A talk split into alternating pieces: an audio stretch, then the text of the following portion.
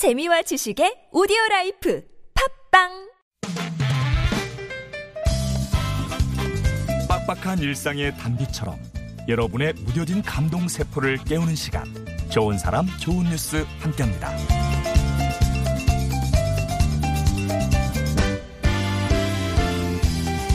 낯선 타국에서 길을 잃는다면 얼마나 당황스러울까요? 어른도 힘들 일을 7살 어린아이가 겪었습니다. 서울의 한 시내버스 안 종점이 가까워지는데도 꼬마아이가 내리지 않고 버스 안에 앉아서 두리번거려요. 이 모습을 본 버스 기사가 차를 세우고 다가가 말을 걸어보는데요. 알고 보니까 우리 말을 모르는 이집트 국적의 아이였습니다. 버스 기사는 바로 경찰에 도움을 청했지만 이 7살 아이는 집 주소를 몰랐대요. 그런데 경찰은 아이가 입고 있던 태권도복을 단서로 추적해서 부모님과 연락이 닿을 수 있었습니다. 경찰서 내 CCTV에는 아이와 놀아주는 경찰들의 모습이 잡혔는데요. 말은 통하지 않아도 아이의 걱정을 덜어주려는 노력이 통했는지 길 잃은 7살의 꼬마의 집으로 가는 길은 외롭지 않았습니다.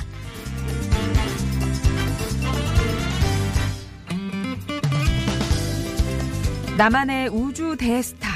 당신은 나에게 세상에 하나밖에 없는 제일 예쁜 꽃이야. 이진경 사랑해. 황정윤 정수철. 어제도 오늘도 내일도 사랑해. 최근 서울 지역 아파트 엘리베이터에서 송출되는 광고 문구입니다. 버스나 지하철역 광고판에 자주 등장하는 아이돌 생일 축하 메시지였을까요?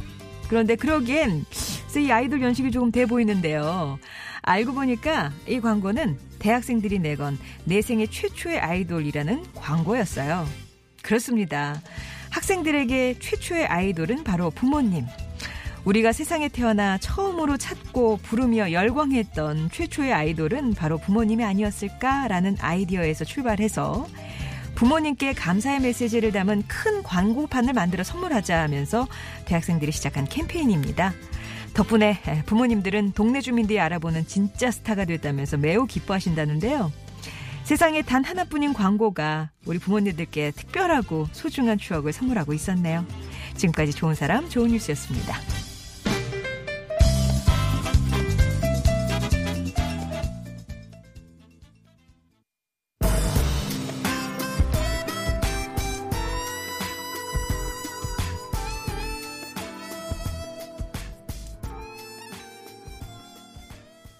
스티비 원더였습니다. From the bottom of my heart 였고요.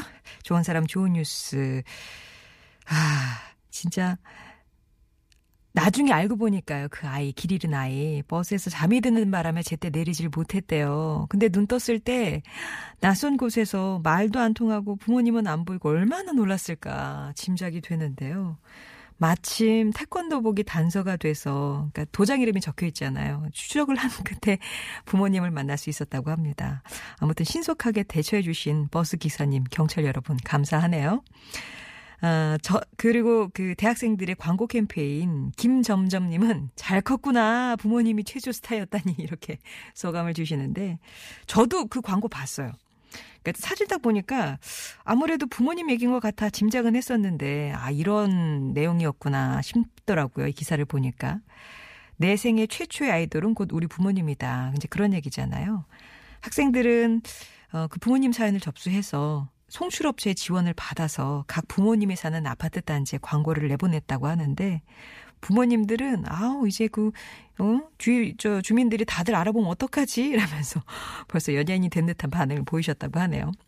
어버이날 참 특별한 감사의 선물이었는데 받은 사람도 또 드린 사람도 중간에 이어준 사람도 아주 뭐 뜻깊은 음, 시간이지 않았을까 싶습니다. 좋은 사람 좋은 뉴스에서는 이렇게 우리 가슴을 좀 따뜻하게 만들어주는 들어서 기분 좋은 소식들 전해드리고 있는데요. 여러분 주변에 소개하고 싶은 착한 뉴스 있으시면 언제든지 제보해 주시 고요. TBS 앱 열려 있고 50원의 1호 문자 메시지 우물정 0951번 무료 모바일 메신저 카카오톡이 열려 있습니다.